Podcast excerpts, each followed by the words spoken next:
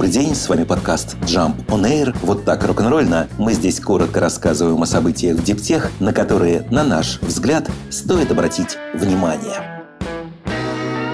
Импорт солнечных панелей из Китая в Россию упал по итогам 2022 года на 41% до 20 мегаватт. Такие данные приводит коммерсант со ссылкой на оценки компании Volta Energy. При этом объем продаж отечественных модулей не изменился по отношению к 2021 году и составляет порядка 5 мегаватт. Падение спроса на солнечные электростанции во многом связано с уходом из России иностранных компаний, которые прежде производили закупки в рамках ESG-программ.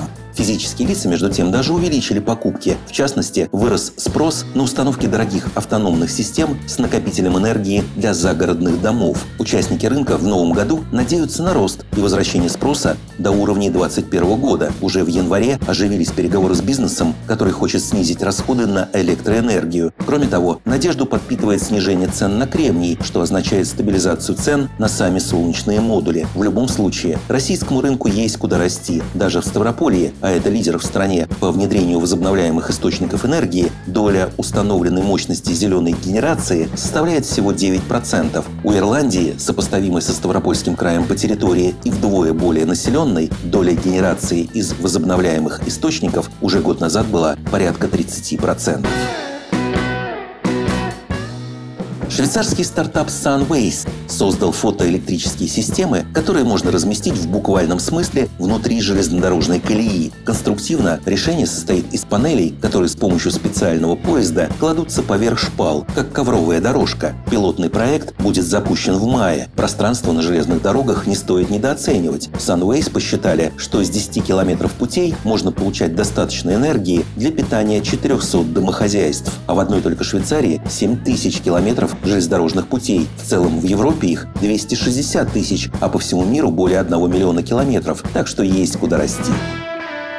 Кредит до 700 миллионов долларов предоставит Министерство энергетики Соединенных Штатов австралийской компании Ioneer для строительства в Неваде завода по добыче лития. Для США это первый подобный проект по добыче лития, ключевого элемента в производстве аккумуляторов для электромобилей. Рудник сможет производить достаточно лития для ежегодного производства 370 тысяч машин. Заметим, что до конца судьба амбициозного проекта пока не решена, и все может сорваться из-за цветка. Дело в том, что экологический регулятор Соединенных Штатов ранее объявил исчезающим видом гречиху Тима, растение, единственная известная популяция которого находится как раз в том самом месте, где должен появиться рудник Айонир. Сама компания уверяет, что строительство цветку не навредит. Экоактивисты, естественно, считают иначе и требуют отодвинуть производство как минимум на полкилометра от любого из раритетных цветков. В Минэнерго США заявили, что обещанный кредит компания получит только в том случае, если проект пройдет процесс экологической экспертизы.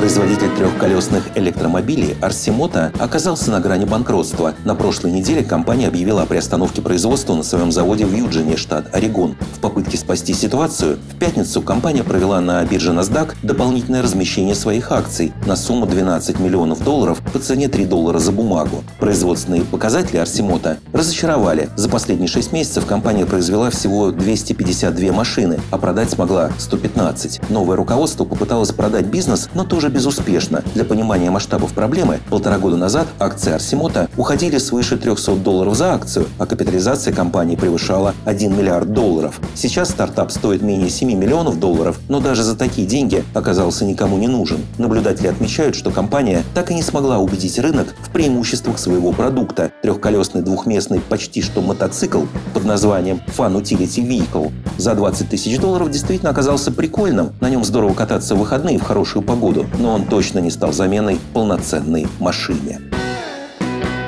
Компания Photonio Brightbit Group, поставляющая системы компьютерного зрения и интеллектуального программного обеспечения для складской робототехники, привлекла 19 миллионов долларов. Словацкий стартап завершил таким образом раунд финансирования серии «Б» общим объемом 40 миллионов. Технологии, которые развивает компания, направлены на автоматизацию складов для электронной коммерции и выполнение заказов в продуктовых магазинах. Робот-сортировщик сам подбирает нужные предметы, в том числе нестандартной формы. На данный момент среди клиентов компании компании General Motors, Volkswagen и Kuka.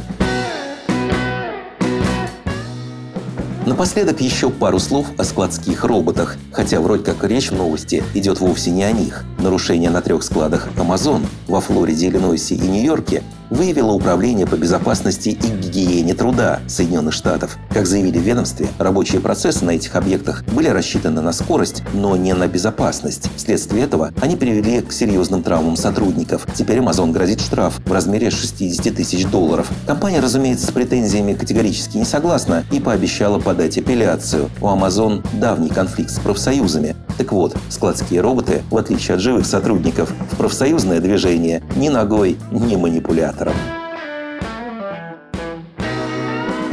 С вами был подкаст Jump on Air. Коротко и рок-н-ролльно о событиях в Диптех, на которые, на наш взгляд, стоит обратить внимание. Подробнее эти и другие новости Диптех читайте ежедневно в нашем телеграм-канале Jump Daily. До встречи!